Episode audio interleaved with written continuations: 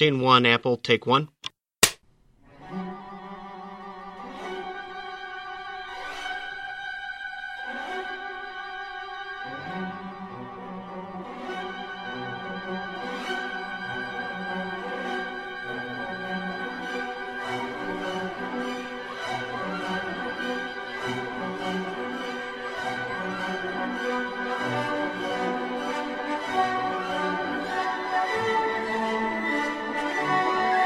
Bienvenue sur Playtime, le podcast d'Artzone consacré aux jeux de société. Ce soir, c'est, enfin ce matin d'ailleurs, c'est Yann, alias Jean, qui présentera l'émission et j'accueille donc Bruno Catala dans ce deuxième épisode des acteurs ludiques. Bonjour Bruno.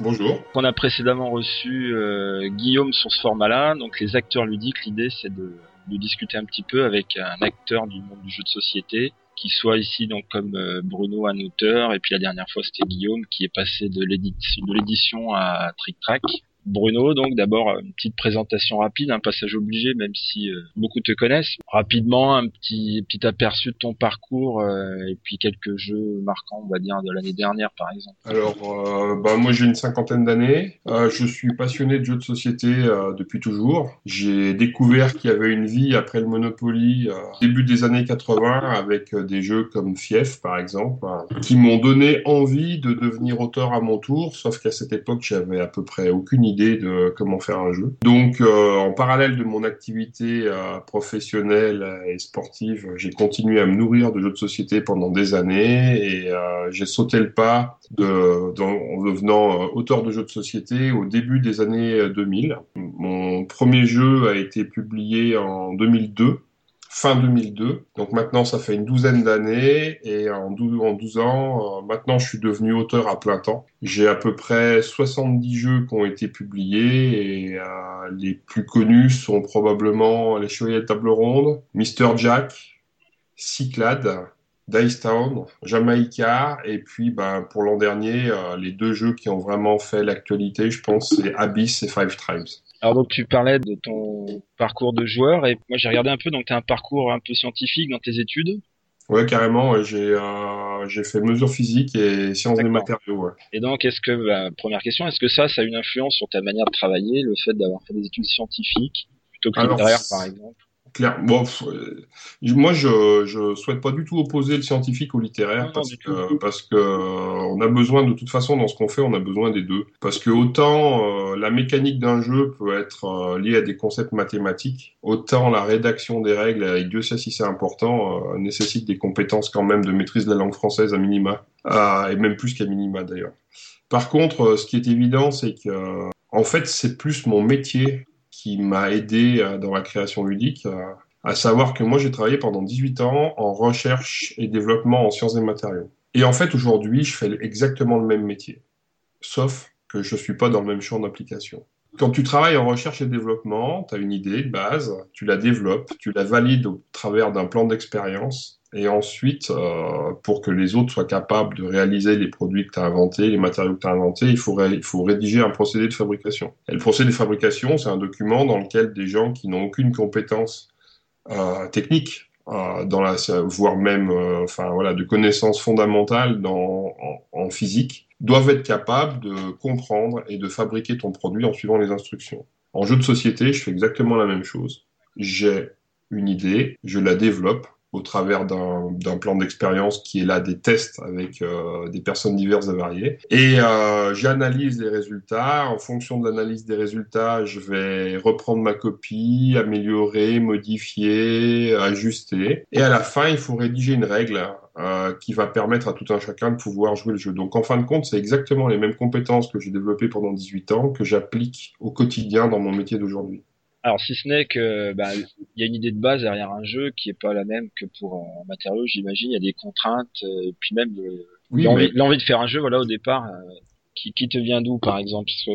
Ah bah le, le, point de départ, enfin le, point de départ, euh, il y a trois points de départ possibles. C'est la thématique, tu peux avoir envie de travailler sur un univers spécifique, euh, par exemple le western, par exemple euh, l'antiquité euh, chez les Grecs, enfin bon, etc., etc. Il n'y a pas de limite à ça. Donc des influences qui peuvent venir de la bande dessinée, du cinéma, de tes lectures, enfin peu importe. Le deuxième point d'entrée euh, qui peut t'animer, c'est simplement purement une mécanique. C'est-à-dire que tu as l'idée de faire quelque chose par rapport à un petit ludem mécanique qui te vient en tête. genre, je pioche trois cartes et puis en fait, je dois en donner une de, à mes voisins de droite et de gauche. Et puis à partir de ça, qu'est-ce que je fais? La thématique se développe autour de ça, tu veux dire parfois? Ensuite, ensuite, ouais. Et le troisième point d'entrée, c'est le matériel. C'est tu peux avoir envie euh, de jouer avec du matériel spécifique. Et ensuite, tu te dis, bah, comment est-ce que je vais euh, mettre en place quelque chose de ludique autour de ce matériel-là? Et très vite, après, tout se rejoint. C'est-à-dire qu'autant le point d'entrée, il va être soit thématique, soit mécanique, soit matériel. Mais ensuite, évidemment, pour qu'un jeu prenne corps et qu'il puisse trouver son public, il faut que tout soit intimement lié. Et ensuite, tu réfléchis à comment euh, mettre en place tout ça. Dans l'idéal, on ne doit pas sentir l'origine peut-être du projet. Dans l'idéal, après, euh, c'est pas toujours vrai. Hein, je veux dire, selon les jeux, c'est pas. D'ailleurs, c'est plus ou moins important. Mais euh, mais dans l'idéal, enfin, moi, j'aime quand tout a une cohérence.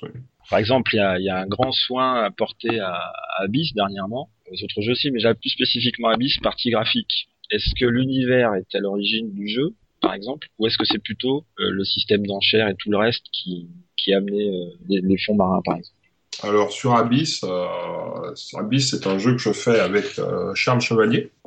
Charles Chevalier, ça faisait quelques temps qu'il avait commencé à faire des jeux, on s'est croisé sur, sur des salons, moi je me, reconnaissais dans ce qu'il faisait, donc à partir de là, on s'en est parlé, et né l'envie commune de faire quelque chose ensemble. Et puis c'est lui qui est venu avec un premier projet dans lequel en fait, le, projet en tant que tel m'a pas séduit, mais par contre, il y avait une idée forte à l'intérieur de ce projet qui m'a séduite. C'est-à-dire, c'était l'idée des trois étages. C'est-à-dire, on récupère des ressources d'un niveau 1 qui nous permettent de faire quelque chose de différent à un niveau 2, qui nous permettent d'accéder au niveau 2. Et ce qu'on aura récupéré au niveau 2 va nous permettre d'accéder au niveau 3.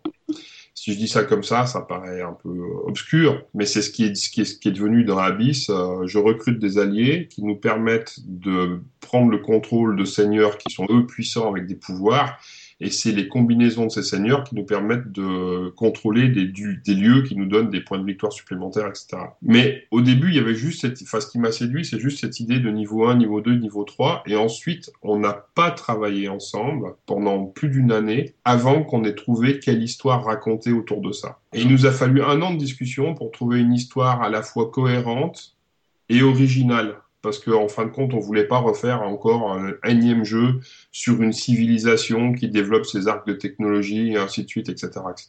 Et en fait, euh, trouver l'approche qui soit à la fois originale et consensuelle euh, et qui puisse capter euh, le public n'a pas été si simple que ça, jusqu'à temps qu'on parte sur cette histoire de monde sous-marin qu'on a complètement reconstruit. Et du coup, la thématique est à l'origine du jeu tout autant que cette première idée, entre guillemets, mécanicienne. Et c'est ensuite qu'on a développé euh, toutes les micro-mécaniques au service de cette histoire. Et euh, bah, par exemple, tu as fait un journal de bord en quelque sorte pour Five Tribes, donc là on a pu suivre de plus près la genèse du jeu. Ouais. Et donc j'en viens à une deuxième partie de mes questions, c'est toutes tes partenariat justement Tu travailles beaucoup en duo à moitié, ouais, c'est-à-dire que la moitié, la moitié des jeux que j'ai fait, je les ai fait seul et la moitié, je les ai fait en tandem avec quelqu'un. Par exemple, j'ai eu l'occasion de regarder la vidéo, euh, alors je sais plus le nom, mais c'était avec Farid Ben Salem qui présentait euh, oui. rencontre Ludovic Barbe. Oui, exactement. Et ouais, c'était intéressant puisque donc j'ai découvert moi le jeu d'abord, puis l'histoire du jeu, puis dans cette vidéo après. Donc euh, voilà, est-ce que ça fonctionne souvent comme ça sur un coup de cœur et puis tu reviens? Ah bah, Non, non, c'est vraiment ça. C'est-à-dire que moi, pour que je travaille sur un projet, euh, il faut trois conditions. Il faut que trois conditions soient réunies. Il faut que j'ai un coup de cœur pour le projet, et peu importe qui initie le projet, hein, ça peut être moi ou mon partenaire. Il faut que j'ai un coup de cœur pour la personne, et c'est très important parce que dans ce qu'on fait, en fait, euh, c'est à la fois exaltant, mais c'est pas facile. C'est-à-dire quand je dis que c'est pas facile, ce qui est pas facile, c'est de trouver un éditeur à la fin. Et donc, on passe par beaucoup de phases de doute, euh, etc. Et donc, à, un moment donné, comme on n'a jamais aucune garantie qu'on va trouver un, éditeur à la fin, il faut au moins que ce moment de partage qu'on va avoir soit plaisant et pas le faire avec quelqu'un avec qui t'as pas d'atome crochu, quoi. Donc le coup de cœur pour le projet, le coup de cœur pour la personne, et la troisième chose c'est le temps disponible, parce que bah voilà, euh, la création c'est chronophage, et puis bah tu peux pas travailler. Enfin, je travaille déjà sur toujours au moins une dizaine de projets euh, à la fois. Et donc, du coup, il arrive un moment donné où tu peux avoir envie de, travailler avec un tel sur tel projet, mais tu n'as tout simplement pas la disponibilité et tu peux pas. Enfin, moi, je, ne peux pas, euh, comment dire, ne m'engager dans un projet si, si, c'est pour euh, faire traîner les choses en longueur, tout simplement parce que je suis pas dispo, quoi. Et puis tu vas te diluer dans tout un tas de trucs et pas être efficace. Ouais, puis tu peux pas, enfin, je veux dire, faire des promesses, c'est bien, mais il faut les tenir, quoi. Et donc, euh, bah, est-ce que c'est souvent toi qui vas chercher quelqu'un pour lui proposer, ou alors c'est vrai? Est-ce qu'on vient vers toi euh? Alors, on vient beaucoup vers moi. Ouais. Il y a beaucoup de personnes qui viennent vers moi dans l'espoir que, puisqu'il semblerait que je, que je, commence à être reconnu, pour savoir donner vie à, à, à, des idées sur lesquelles il y a entre guillemets, entre guillemets, au début qu'une idée où ça marche pas très bien. C'est, c'est Ludovic, euh, Ludovic qui dit bah moi en fait je commence à Ludovic Maublanc. Hein. je travaille, je travaille sur un jeu, puis en fait euh, j'ai une idée, puis j'essaye, puis ça marche pas. Alors quand c'est comme ça, j'appelle Bruno. D'accord. alors ça va pas s'arranger manifestement puisque tu as pas mal de succès avec justement d'autres auteurs comme ça, Ludovic en particulier. Ouais, mais je m'en, je m'en, je m'en plains pas. Hein, je veux dire. Moi, j'aime bien ce côté. Euh, tiens, il y a quelque chose qui cloche là-dedans. Euh, je, je, vais m'en occuper. C'est ce que t'es mis au point, mais c'est pas que ça. Des fois, les, évidemment, les projets sont aussi euh, à peu près dans la moitié des cas euh, initiés par moi. C'est, selon, c'est comme ça vient en fait. Et est-ce qu'il t'arrive toi-même de caler sur un truc, de l'abandonner, ou alors justement d'aller chercher quelqu'un pour. Euh, alors moi, quand je vais chercher quelqu'un, c'est pas parce que je cale, c'est parce que j'ai envie. C'est en fait quand je commence à avoir une idée au tout début, je commence à me dire est-ce que ça je le fais tout seul ou sinon avec qui je le fais? T'as une idée de qui déjà euh, oui. pourrait convenir?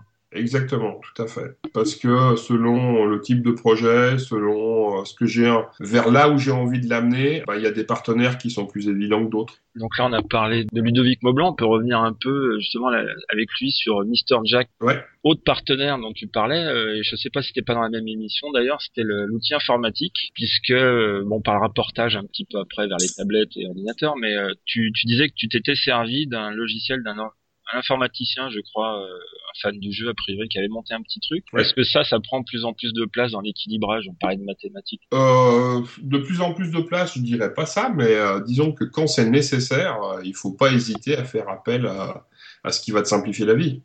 Parce qu'on a des on a des plateformes comme comment s'appelle BandGame Arena. Ouais. Où là, il y a un nombre phénoménal de parties qui sont générées par tous les gens qui viennent s'y inscrire.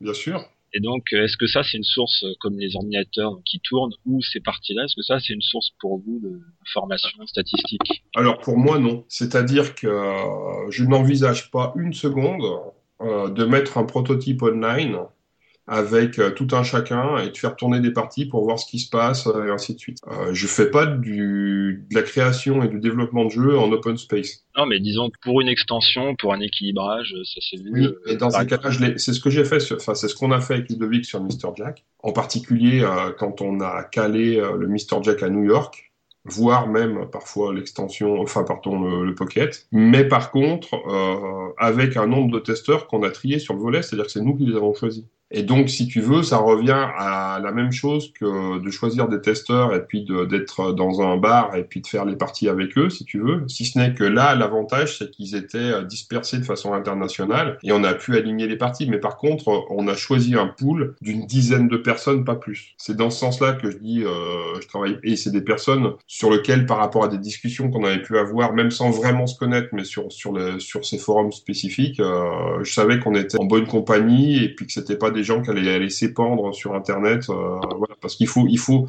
même si je suis pas un fou du secret absolu, il faut quand même un minimum de confidentialité quand on travaille sur ces projets-là. C'est quand même important d'avoir une discussion avec ces joueurs euh, plus qu'avec des statistiques informatiques bêtes et méchantes. Ah, mais, mais, clairement, de toute façon, rien ne vaut le retour humain, c'est clair. Après, euh, les mathématiques et puis euh, l'informatique, ça peut t'aider, euh, dans certains cas, à aligner des milliers de parties pour valider certains paramètres. Mais, mais de toute façon, moi, je préfère infiniment travailler avec des gens, avec des vrais gens. Et donc, tu fais des, des soirées tests chaque semaine, c'est ça? Tous les vendredis soirs à Annecy, ouais. Les gens sont, euh, ils sont réunis pour jouer, mais aussi ils savent qu'ils vont pouvoir tester tes prototypes. Et voire même, ils viennent pour ça, même. ouais, ils viennent même de loin pour voir. Non, non, de loin, non. Mais, mais, par contre, ils viennent pour ça. On peut finir cette première partie par euh, la vie d'un jeu. J'avais euh, trois exemples bien particuliers en tête. Donc aujourd'hui même, Collier de la Reine est réédité. Oui, exactement. Donc il y a la phase réédition d'un jeu, il y a la phase extension avec Five Traps aussi cette semaine qui est annoncée. Exactement. Et puis bah, la version numérique de Mr. Jack. Donc trois aspects autour d'un projet. Comment tu, tu travailles là-dessus? Est-ce que c'est le travail de l'éditeur, par exemple, pour euh, la version numérique de Mr. Jack, qui te pousse à aller vers le, le numérique? Non, le verre numérique, c'est moi qui c'est moi qui suis moteur en fait. C'est-à-dire que je pense que sans mon envie à ce niveau-là, euh, chez Eureka, il n'y aurait jamais eu d'application numérique. Donc c'est moi qui ai poussé très fort pour que ça se fasse. Et j'ai poussé euh, là par circonstance, c'est-à-dire que moi j'ai cette envie euh, depuis depuis tout le temps. j'ai ce goût pour le numérique. Par contre, c'est les rencontres avec des informaticiens capables de le faire qui ont généré ces projets. C'est des gens qui sont venus vers moi et puis comme il y avait un écho favorable de mon côté, après on on a travaillé ensemble pour convaincre l'éditeur. Donc voilà. Après, en ce qui concerne les extensions, c'est différent. Là, c'est moi, là, enfin, c'est moi qui suis moteur aussi. C'est-à-dire que, par exemple, pour l'extension de Five Tribes, c'est pas Days of Wonder qui m'a commandé une extension. C'est euh, moi, c'est un jeu, un jeu que j'adore, dont je me lasse pas. J'ai fait plusieurs centaines de parties sur le jeu de base, et vraiment. et tu m'en proposes une aujourd'hui, je joue tout de suite parce que parce que j'aime simplement jouer à ce jeu-là. Je me fous pas mal de savoir d'ailleurs si c'est moi qui l'ai fait ou pas. C'est le genre de jeu qui me fait triper. Oui, c'est ce que tu dis souvent. Les... Tu aimes bien créer les jeux auxquels tu aimes... aimerais jouer. Ah mais je fais que ça, c'est-à-dire je, je, ne travaille que sur des jeux auxquels moi j'ai envie de jouer. Si si j'ai pas envie d'y jouer, autant que je travaille pas dessus, hein, ça sert à rien. Et puis donc du coup, ben j'ai eu envie. Euh, alors que le jeu était encore pas sorti, moi j'avais déjà commencé à travailler sur des extensions parce que ce qu'il faut savoir, c'est que pour le, pour le public qui nous écoute, c'est que quand un jeu sort, moi mon travail de développement, la plupart du temps, je l'ai terminé un an et demi, voire deux ans avant. Et donc pendant ces deux ans, moi j'ai continué à jouer. Pas parce qu'il faut, mais parce que j'ai envie. Et donc du coup, ça a généré encore d'autres envies. C'est pas des choses qui étaient prévues depuis le début. Et donc du coup, dès que le jeu est sorti, en fait, moi j'ai proposé une extension à, à Days of Wonder, et puis il s'avère que le projet leur a plu, il s'avère que le jeu est un succès, donc du coup, ça fait sens de la sortir à peu près une année après. Et puis voilà, puis on verra bien ce qui se passe. Et, euh, le troisième, le troisième aspect, c'est les rééditions. Alors là, les rééditions, là, c'est plus, c'est différent. C'est les éditeurs, c'est certains éditeurs qui viennent vers toi en te disant, ben voilà, il y a ce jeu qui est plus publié, nous, ça nous intéresserait. Qu'est-ce que vous en pensez? Et là, dans ce cas-là, euh, bon, on regarde avec qui, pourquoi, comment, mais, euh, mais évidemment, c'est toujours flatteur d'avoir un jeu qui va avoir une deuxième vie. Surtout quand, la, quand, quand le jeu initial auquel tu croyais fort est parfois passé un peu inaperçu. Donc du coup, c'est vraiment plaisant. Quoi. Ça, c'était un jeu de 2003, hein, c'est ça? 2004, ouais, le, collier d'arène 2004. Mais demain, je vais avoir une autre annonce, je pense, sur un autre jeu euh, qui va ressortir aux États-Unis, là, sur lequel je suis vraiment super content que ça ressorte. D'accord. Donc on sera très attentif demain. Alors ce sera pas demain pour les. mesure où, où le ce billet là qu'on est en train de faire sera publié plus tard, j'imagine. Ouais. Donc en fait euh, l'annonce c'est Mission Planète Rouge. Bah, j'allais parler justement de science-fiction un peu plus encore. Tu me tends la perche. Euh, j'avais une autre question et j'ai oublié. C'est pas grave. Si oui, euh, le collier de la reine c'était chez Wonder originellement. Exactement. Ça. Il est réédité chez quelqu'un d'autre. Exactement. Donc ça c'est un mystère pour les joueurs peut-être et pour moi non, c'est pas un mystère, c'est que quand tu signes un contrat d'édition, tu le signes sur une durée. soit tu le signes sur une durée, soit tu le signes sur un minimum de ventes garanties par an. À un moment donné, un contrat s'arrête. Ça veut dire que l'auteur reprend naturellement euh, ses droits. Les, la mécanique du jeu, le jeu t'appartient à toi. Par contre, tu en cèdes l'usufruit à un éditeur pour une durée. Et donc après, ben, quand les droits redeviennent libres, euh, tu peux tout à fait travailler avec un autre éditeur. Par contre, les illustrations, elles appartiennent à l'éditeur qui a lancé le premier jeu. Du coup, tu peux pas refaire le jeu avec les mêmes illustrations qu'au que, départ. C'est pas toujours une mauvaise chose parce que généralement avec le temps on voit que non non mais c'est très bien. C'est bien de le, le, ressortir sous une autre. Exactement. Oui non si c'est un mystère plus ou moins parce qu'en fait c'est un produit culturel et euh, donc il y a eu tout un tas de discussions, hein, objet d'art, objet culturel, etc. Mais euh, coup, on a l'impression que la, la maison d'édition a la propriété euh, de l'objet, et puis finalement, non, tu dis euh, de la concrétisation de ce projet, mais que tu peux réinvestir ailleurs au bout d'un certain temps. Donc, hein, euh, oui, l'idée, enfin, je veux dire, un jeu, c'est quand même avant tout une idée, une mécanique, etc. L'idée, elle appartient à l'auteur. De la même façon qu'un auteur littéraire pourrait se voir publié chez Plomb, et puis quand si Plomb arrive, enfin je dis des noms comme ça, mais cesse l'édition d'un livre et puis qui peut euh, son travail intellectuel peut tout à fait être republié par quelqu'un d'autre après. Ben, on est exactement dans la même euh, lignée. C'est vrai pour la bande dessinée, c'est vrai pour le cinéma, il y a des remakes, etc., etc. On est tout à fait là-dedans et c'est bien en ça que ça qu'on voit que le jeu de société, enfin ça démontre aussi que le jeu de société est évidemment un produit culturel. Écoute, on va passer une autre partie. On va parler un petit peu de tes loisirs rapidement puisque tu sais que tu fais un peu de musique.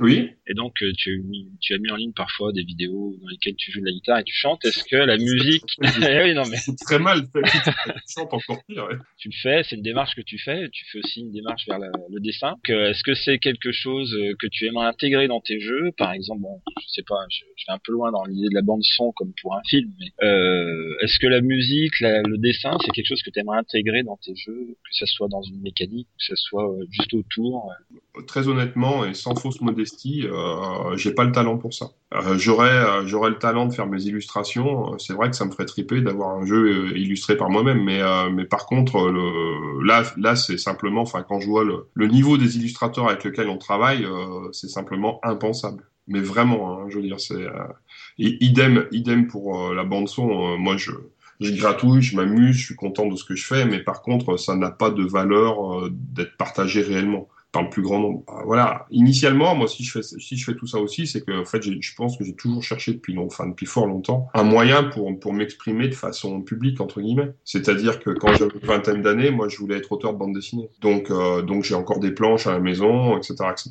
Aujourd'hui, euh, j'ai totalement conscience que c'est simplement impossible pour moi d'illustrer une bande dessinée. Par contre, je pense qu'au niveau du scénario, c'est pas forcément impossible. Euh, je pourrais réfléchir à un projet comme ça. Ouais, ouais, je pourrais être, enfin, je pourrais être scénariste. J'ai la faiblesse de penser que, que ça serait possible. Il y a pas mal d'illustrateurs qui sont aussi dans la BD. Je crois que Xavier euh, Collet semble a fait une BD. Oui, il y, en a plein. Donc après, voilà. Donc un jour, ça serait possible, mais, mais de toute façon, euh, on peut rien faire sans s'y investir à fond. Et moi, aujourd'hui, si l'envie, si on parle de la bande dessinée, si l'envie, elle est là, écrire le scénario euh, qui va bien pour éventuellement réussir à se faire publier, euh, j'ai simplement pas la disponibilité en temps pour le faire. Donc l'envie, elle est là, le temps disponible, lui, il n'est pas là. Et au niveau de la musique, euh, bon, bah, jouer un petit peu, euh, euh, jouer avec des potes, éventuellement se produire dans un bar, etc. voilà, ça c'est ça c'est pas du tout impossible, ça peut m'arriver parfois. Par contre, mes capacités en musique ne me permettent pas d'imaginer autre chose. Donc ma question c'était plus, est-ce que la musique, tu pourrais, est-ce que tu as déjà pensé à intégrer la musique dans un jeu? Non, non, honnêtement pas, non, non. non par exemple une bande dessinée qui serait inspirée d'un de tes jeux, comme par exemple Abyss qui est un univers assez riche quand même, avec oui. Xavier Colette. Oui. Chose comme ça, oui. Alors ça, ça c'est tout à fait envisageable. je dirais même qu'on y a déjà pensé. En fait. Parce qu'on a vu le, livre d'illustration hein, qui est sorti. Euh... Ouais, ouais, mais là c'est un artbook, donc là c'est vraiment la mise en avant du travail euh, de Xavier. Mais voilà, qui est accompagné de quelques textes qui ont été écrits par des par des auteurs qui travaillent dans le jeu de rôle. Donc en fait, c'est voilà. Donc ça donne une sorte, enfin ça permet de donner encore un peu plus euh, de crédibilité à cet univers. Après, il est évident que dans cet univers, on pourrait envisager un jeu de rôle, on pourrait envisager une bande dessinée, etc., etc. Et dans ces cas-là, c'est clair que moi, ça m'intéresserait euh, d'être associé au projet. Ok, bah écoute, je remercie euh, ta réponse, qui est très intéressante puisque voilà, je me posais la question et cet artbook montrait vraiment qu'il y avait matière à prolonger des univers de jeu du coup qui en fait à un moment donné pour Abyss on a on a créé quand je dis on c'est pas c'est Charles moi mais c'est aussi euh, l'éditeur et c'est aussi Xavier. On a créé euh, toutes les bases d'un univers. Et à un moment donné cet univers qui est assez prégnant ben oui il n'y a pas de raison de pas avoir envie de le développer. De le développer au travers de nouveaux jeux dans l'univers d'Abyss, mais qui n'aurait rien à voir avec euh, le jeu de base, Abyss. Hein. Mais on peut imaginer des jeux de rôle, on peut imaginer de la bande dessinée, on peut imaginer euh, de l'animation, on peut imaginer plein de choses. Après, euh, ben, on verra. Enfin voilà, il y a des réflexions autour de tout ça.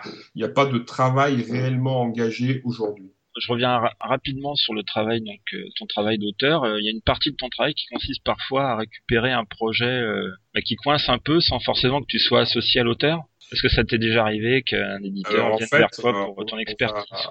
on va faire ça autrement. Euh, je fais du travail, je, je, comment dire, je vends des prestations de développement.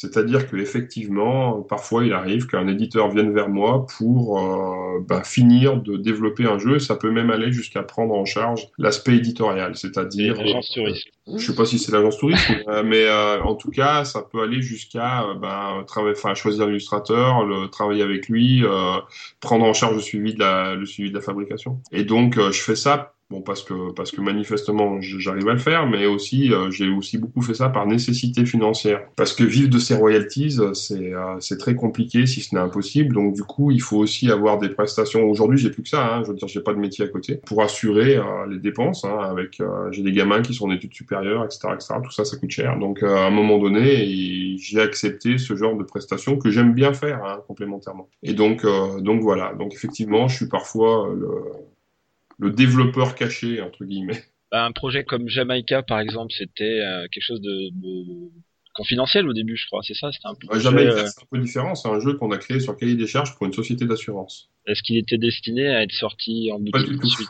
Absolument pas. C'était un jeu pour un client privé, comme j'ai pu faire euh, là très récemment, un jeu qui n'existe pas sur le marché des jeux de société. Pour un client privé, j'ai fait un jeu pour EDF. Et donc là, Jamaica, qu'est-ce qui a décidé que tu en fasses un jeu boutique ensuite bah, en fait, c'est euh, c'est que comme c'est un jeu qui, même s'il a été créé pour un client privé, il n'a aucune connotation par rapport à cette société d'assurance. Il n'y a, a, rien qui permet de le, de le classer là-dedans. C'est un jeu, d'ailleurs, ça c'était cahier des charges, il voulait un jeu grand public, et puis finalement, une fois que le jeu a été terminé, euh, bah, tout le monde, tous ceux, tous ceux qui avaient l'opportunité d'y jouer, euh, étant assez convaincus par son potentiel familial, son potentiel même sur le marché traditionnel, il y a eu une discussion avec le client qui a accepté, en lui reversant des royalties hein, évidemment, qu'on puisse le publier dans le marché usuel. Quoi. Et est-ce que c'est arrivé souvent ou est-ce que c'est vraiment un cas très particulier ça?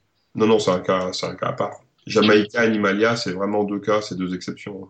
En général, les, jeux que je fais pour des clients euh, privés comme ça, ils restent euh, dans un domaine spécifique. Quoi. Euh, tu parlais de jeux vidéo tout à l'heure et de jeux de rôle. Est-ce que, bah, jeux de rôle, par exemple, toi, tu as pratiqué? J'ai pratiqué un peu, pas beaucoup. J'ai pratiqué essentiellement la pète de Chulu. Et par contre, quand j'ai pratiqué, j'ai pratiqué quasiment exclusivement en tant que meneur de jeu. J'ai toujours le goût du jeu, mais j'ai toujours été entouré de non-joueurs. J'ai réussi parfois à les convaincre de jouer, mais par contre, il fallait que ce soit moi qui prenne en charge la gestion des règles, etc., etc., que ce soit pour le jeu de plateau ou pour jeu de rôle.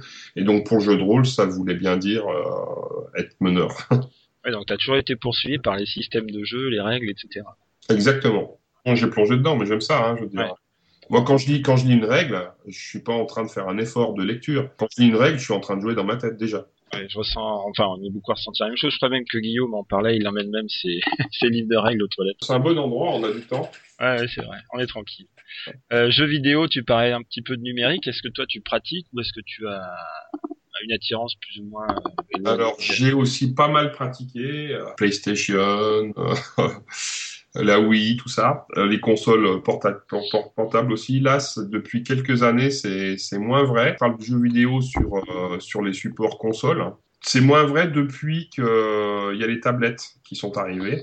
Et c'est vrai que quand je joue sur du numérique, maintenant, aujourd'hui, je joue plus sur iPad, par exemple, euh, que sur ma télé, quoi parce que c'est plus, enfin, ouais, puis euh, ça correspond plus au temps de, que j'ai disponible, parce que les jeux vidéo que j'aime, bah, il faut quand même pouvoir y passer quelques heures, et en fait, ce temps disponible, je l'ai pas. Alors que la tablette, euh, je vais l'emmener avec moi, bah, toi, bah, hier, j'ai fait 4 heures de TGV, euh, bah, c'est cool, quoi. Tu peux faire plein de trucs avec. Ouais, tu fais plein de trucs avec, et puis c'est des jeux qui sont plus légers, et puis surtout, bah, il y a les adaptations de jeux de société que je connais, et puis, euh, puis voilà, puis donc, du coup, j'ai un plaisir à jouer, enfin, de façon numérique sur ces supports-là. Mais c'est vrai que, euh, ça fait là déjà, enfin quasiment toutes les semaines, je me dis tiens quand même la PS3, je la prendrais bien quoi. Ouais, parce que...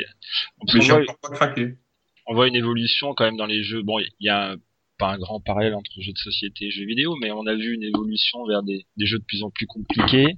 Ouais avec des univers de plus en plus fouillés, des graphismes de plus en plus. Donc on, voit un petit peu l'évolution du jeu de société aussi là-dedans. Euh, oui, et puis, puis certaine manière. Euh, je m'y intéresse aussi parce que c'est une source d'inspiration. Hein, je veux dire, euh, c'est pas pour moi le pont. Enfin voilà, ça, ça permet aussi de découvrir des nouvelles, des nouvelles façons de jouer, des éléments ludiques, etc., etc. Et puis des choses que tu peux avoir envie d'une certaine façon de prendre en compte dans, dans, ce que, dans ta propre création, quoi. Par contre, c'est vrai que le, le, jeu vidéo a plutôt tendance à effacer les règles au profit du jeu lui-même.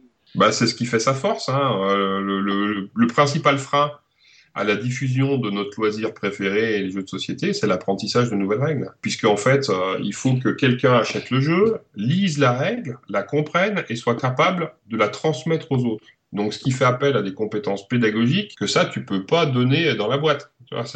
Alors que le jeu vidéo, bah, tu es tout seul, déjà, premièrement. et puis, tu as un tutoriel. Enfin, les premiers niveaux, en général, sont catastrophiques d'un point de vue gameplay, mais par contre, tu apprends toutes les fonctionnalités. Tu as un apprentissage sans douleur, quoi. Et ça, faire ça dans le jeu de société, c'est une sorte de Graal, mais, mais on y réfléchit aussi, des fois. Andorre a proposé quelque chose comme ça, je crois.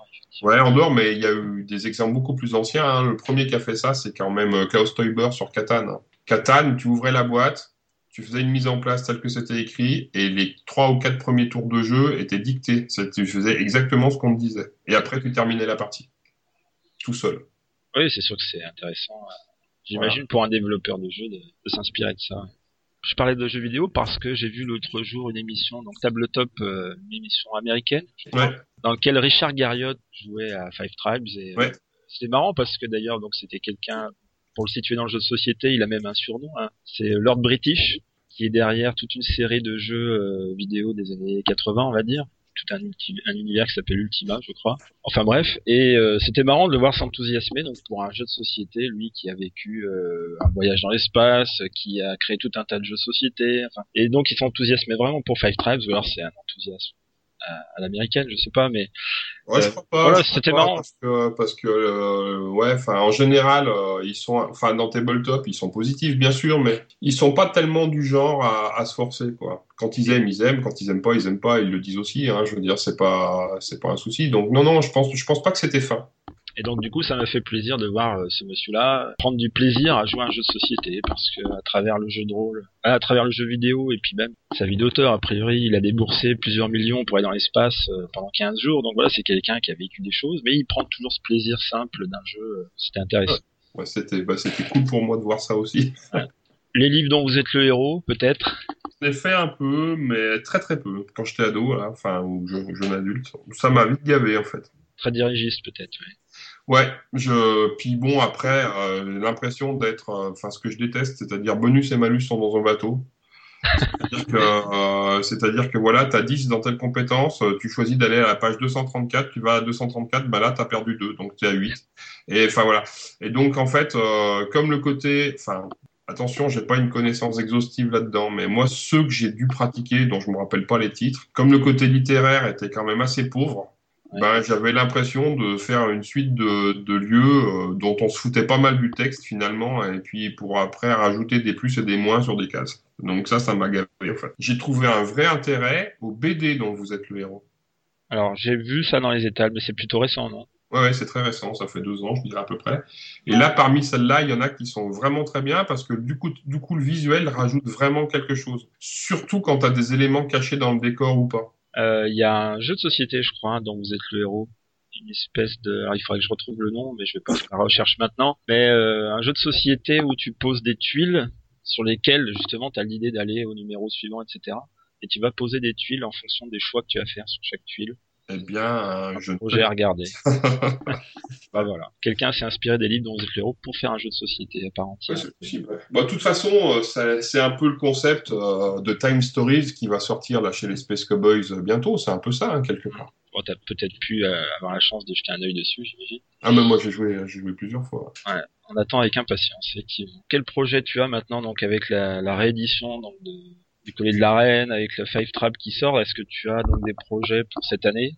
Ouais, j'ai deux projets, euh, enfin j'ai plus que ça, mais mais dans ce qui dans ce qui arrive là, j'ai un nouveau jeu sur le Petit Prince qui ça va s'appeler Petit Prince Voyage vers les étoiles. En fait, euh, on a eu la chance de pouvoir travailler sur euh, le film Le Petit Prince on a fait l'adaptation ludique du film. C'est-à-dire que cet été, il y a un film d'animation qui va sortir, qui a été fait par Mark Osborne, qui est celui qui a fait Kung Fu Panda. Moi, j'ai déjà vu, euh, pas le film en entier, mais j'en ai vu des très larges extraits. Et c'est absolument magnifique. Ce qui est très malin, c'est qu'ils n'ont pas repris, simplement, ils sont pas contentés de reprendre le script du livre. Ils ont fait une histoire dans laquelle l'histoire du Petit Prince est une partie de l'histoire. Et c'est poétique, c'est magnifique, ça mélange deux types d'animation, c'est-à-dire l'animation numérique 3D visuelle dont on a l'habitude maintenant, mais aussi du motion capture avec des, personnages en papier mâché pour tout, l'univers euh, féerique euh, parallèle. Enfin, avec Antoine Boza et les Ludonautes, on a eu la chance de travailler sur ce projet-là. Donc c'est un jeu qui va sortir cet été. Donc euh, voilà.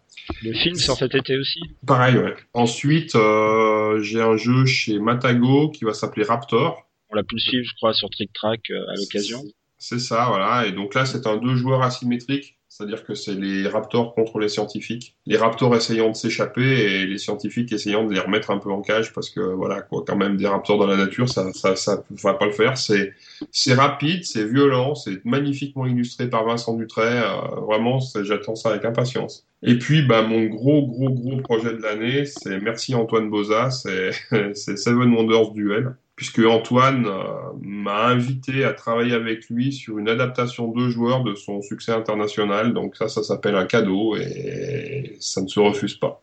Parce qu'il existait la version de joueurs dans le jeu de base, donc. il y avait, il y avait une règle, il y a une règle de joueurs dans le jeu de base, mais là, le parti pris, c'est de faire quelque chose de très différent. C'est-à-dire, c'est pas une, c'est pas une règle à deux joueurs pour jouer avec le jeu de base. C'est un autre jeu qui est conçu spécifiquement pour être joué à deux.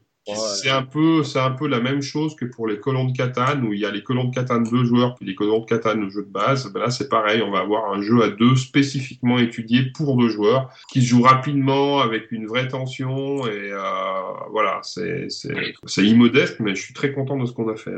C'est pas un souci. Et puis donc avec les mêmes graphistes? Je, euh, oui, le même avec le même illustrateur, mais par contre avec des illustrations différentes. Là, c'est des projets donc que tu as en tête, que tu as en tête qui vont sortir. Est-ce qu'il y a des jeux que tu penses ne pouvoir jamais faire? C'est-à-dire, est-ce qu'il y a des, des choses que, qui te conviennent pas ou que tu te sens pas euh, à l'aise dedans, par exemple? Ouais, Je suis pas sûr de comprendre la, la question, en fait. Eh ben, est-ce qu'il y a des systèmes de jeux euh, que tu... Je sais pas, tu as fait tout un tas de jeux différents. Oui. Mais est-ce qu'il y en a certains où tu te sens pas assez à l'aise dedans pour te lancer? Ah, voilà, d'accord, oui. Ben moi, il y a un domaine dans lequel j'aimerais bien savoir faire. Mais jusqu'à présent, enfin, on verra. Le Petit Prince est déjà un peu un exemple. Pour l'instant, j'ai jamais été très fort pour faire des jeux pour enfants. Pour les plus jeunes. Quand je dis, euh, quand je dis enfants, je parle pas des 8-10 ans. Hein. Je parle euh, faire un jeu pour les 3-5 ans, par exemple, sur lequel euh, il y a un vrai marché, quoi. Eh ben, moi, je suis pas bon pour ça. Est-ce qu'il y a des thèmes, par exemple science-fiction, que tu abordes moins? Mais tu parlais de Mission Planète Rouge tout à l'heure. Alors moi, la science-fiction, j'adore ça. J'en ai lu, mais alors en voiture, en voilà. Donc c'est vraiment un univers qui me plaît énormément.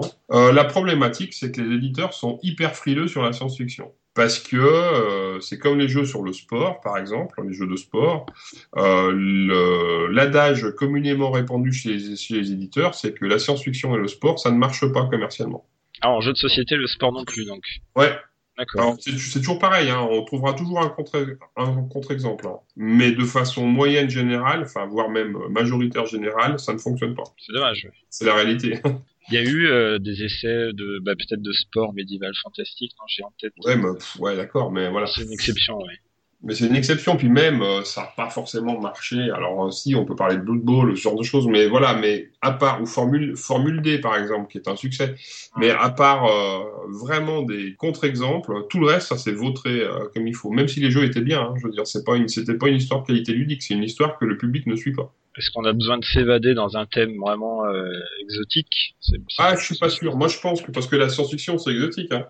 Mais euh, en ce qui concerne le sport, je pense que vraiment c'est l'inadéquation entre euh, les sensations qu'on peut avoir quand on pratique un sport et puis le fait de déplacer des pions sur un plateau ou de jouer des cartes. Ah, le côté un peu trop ringard peut-être par rapport à non, c'est pas une histoire c'est pas une histoire que c'est ringard c'est une histoire que comment veux-tu réussir à retranscrire les émotions que tu as sur un terrain quand tu es en train de jouer au rugby en déplaçant des pions sur un plateau? Parce que en fait il y a un truc qui est en sport par exemple c'est tout le monde joue en même temps.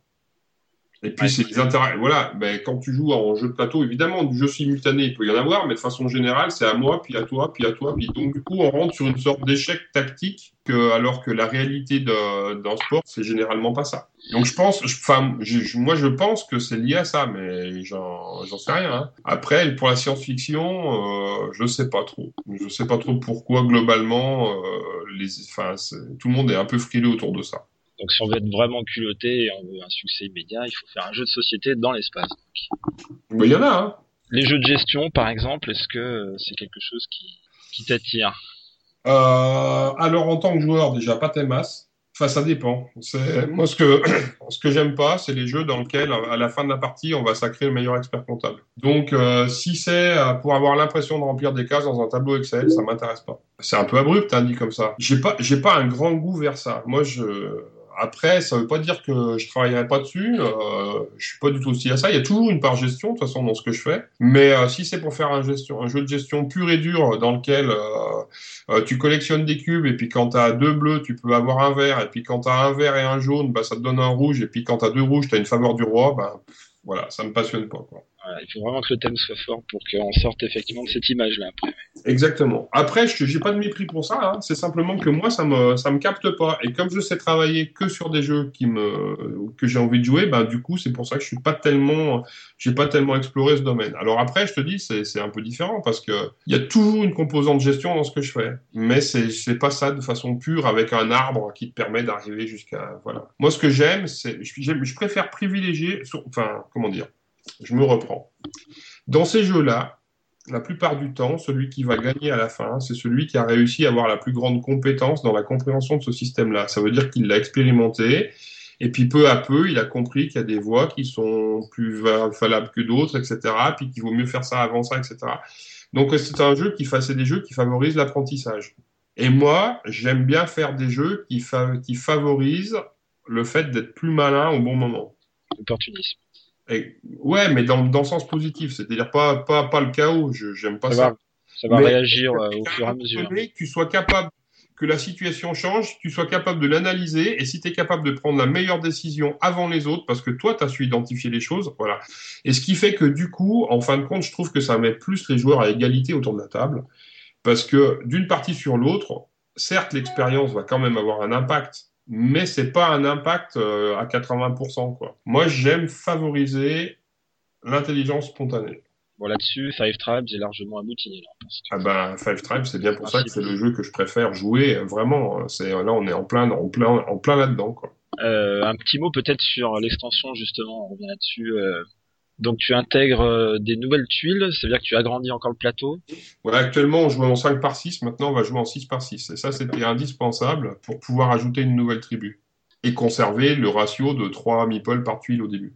Donc avec les artisans C'est ça. De Nakala les artisans de l'Aquala. Donc, c'est une tribu qui, elle, va pouvoir forger des objets magiques. Et on va pouvoir, donc, du coup, se fabriquer, enfin, pas se fabriquer, parce que, voilà, on va pouvoir récupérer éventuellement, par exemple, un, tapis volant, un cimetière enchanté, enfin, des choses comme ça, qui vont, bah, voilà, donner de nouvelles voies tactiques euh, pendant ta partie. Donc, c'est assez, assez cool. Euh, un dernier type de jeu, peut-être les jeux à combo, par exemple. Euh, il y a eu des jeux. Bon, j'adore ça, moi. Il y a eu Magic par exemple, bien sûr. Moi, je suis un fou Magic. Euh, Abyss, c'est un jeu de combo, hein, je veux dire. Ouais, ouais. Justement, c'était euh, agréable de voir ce jeu sortir pour ça, parce que les, les combos étaient vraiment intéressants. Est-ce que c'est quelque chose que tu penses développer encore? Déjà, il y a une extension d'Abyss qui est terminée déjà de notre point de vue de game designer depuis un moment, mais qui est en cours d'illustration. Voilà, et oui, oui, moi, j'ai un goût pour ça. Après, euh...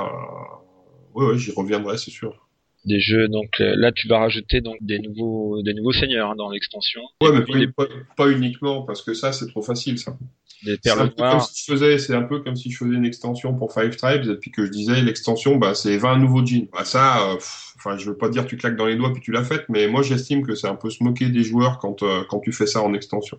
Enfin, quand tu fais juste ça en extension.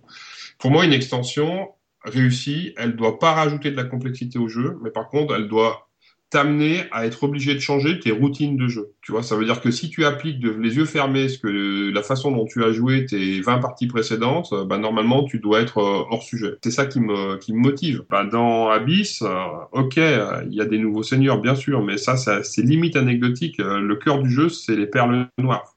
C'est-à-dire qu'en fait, on va pouvoir Enfin, il y a une nouvelle famille d'alliés, les étoiles de mer, et les étoiles de mer, elles sont multicolores. Ça veut dire que c'est des alliés que tu peux jouer dans la couleur de ton choix. Et ça, pour accélérer le jeu, c'est bah, parfait. Sauf qu'il faut une contrepartie, et cette contrepartie, c'est les perles noires. C'est-à-dire que tu vas récupérer des perles qui vont te donner des points de malus à la fin du jeu.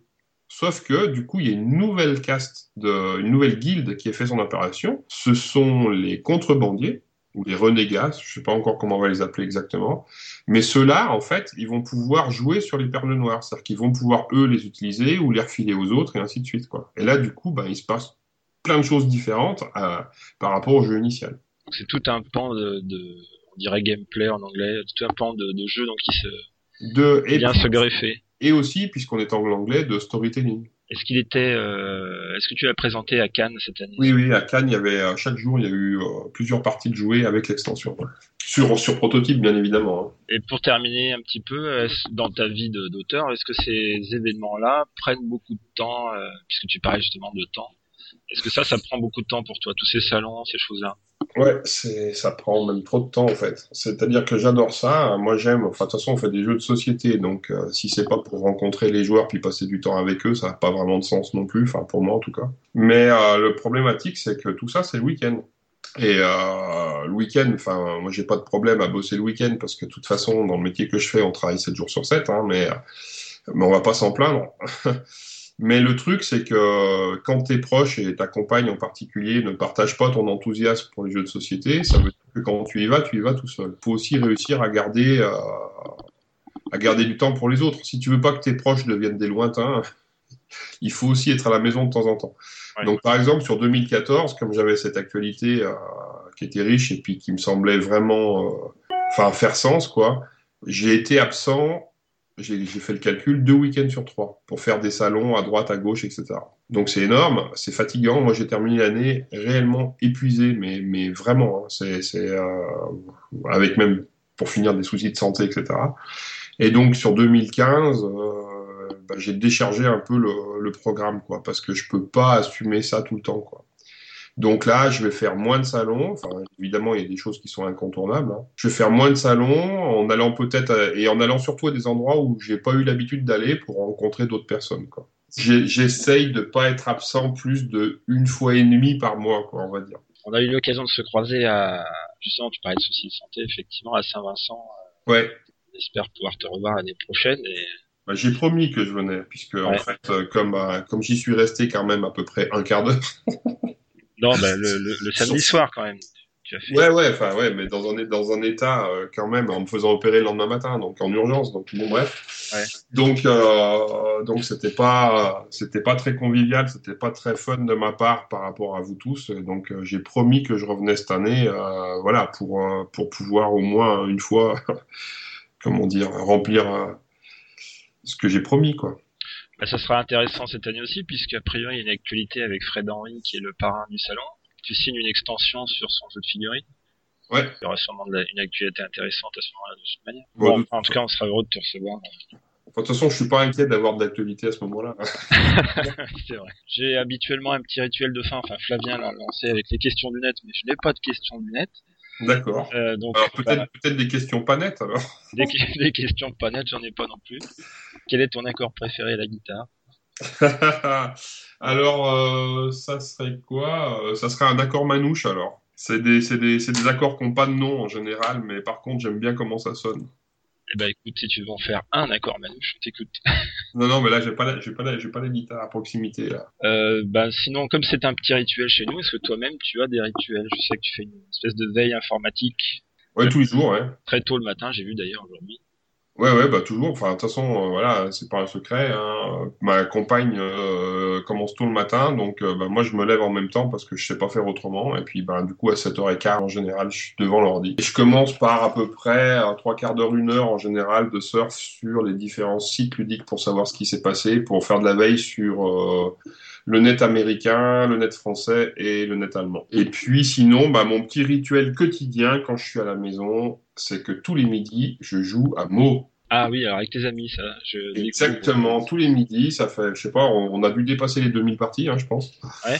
Et euh, c'est le rituel, on joue à mots, mais pas parce que c'est un jeu à moi, mais c'est simplement parce que c'est le jeu qui nous va bien à midi, quoi. C'est parfait, on peut discuter en même temps, on se pourrit la gueule, on a nos propres règles, euh, nos propres petites règles euh, en plus, qui font que c'est encore plus sympa, donc voilà.